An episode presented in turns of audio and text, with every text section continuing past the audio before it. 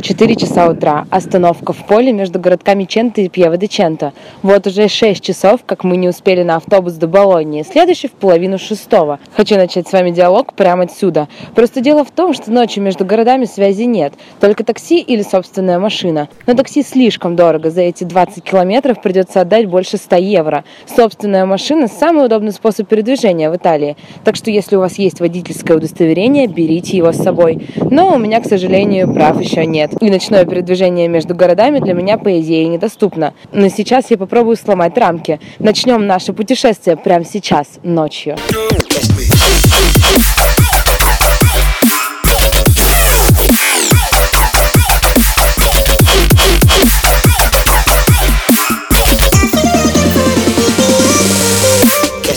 Итак, наша остановка – Рим. Станция Колизео. Выходим. Где-то здесь расположен тот самый Колизей. Меня буквально разрывает изнутри, пока я поднимаюсь по лестнице из подземки.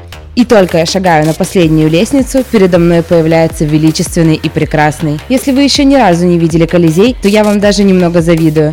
Такого, что я сейчас вижу перед собой, я явно не ожидала и стою оцепеневше. Вообще, Колизей находится практически в самом центре Рима, и самые известные достопримечательности расположены в шаговой доступности. Посмотреть весь Рим за день, конечно, невозможно, но постараемся обойти максимальное количество красивых мест. И сейчас направимся вниз по улице Виа де Форе Империале. Смотрим налево, а там невероятная красота, закат и старинные колонны белого цвета.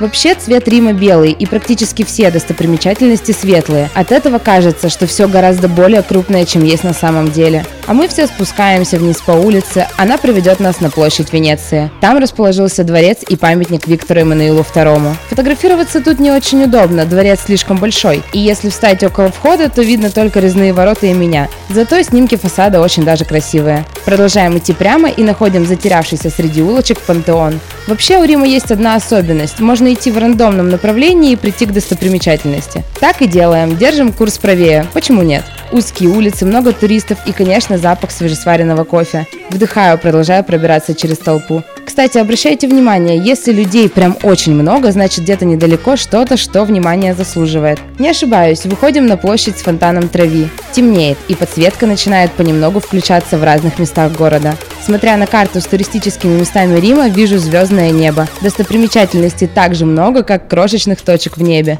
Наверное, чтобы узнать Рим, нужно провести здесь год, не меньше. Но у нас всего лишь один день. Пора уезжать.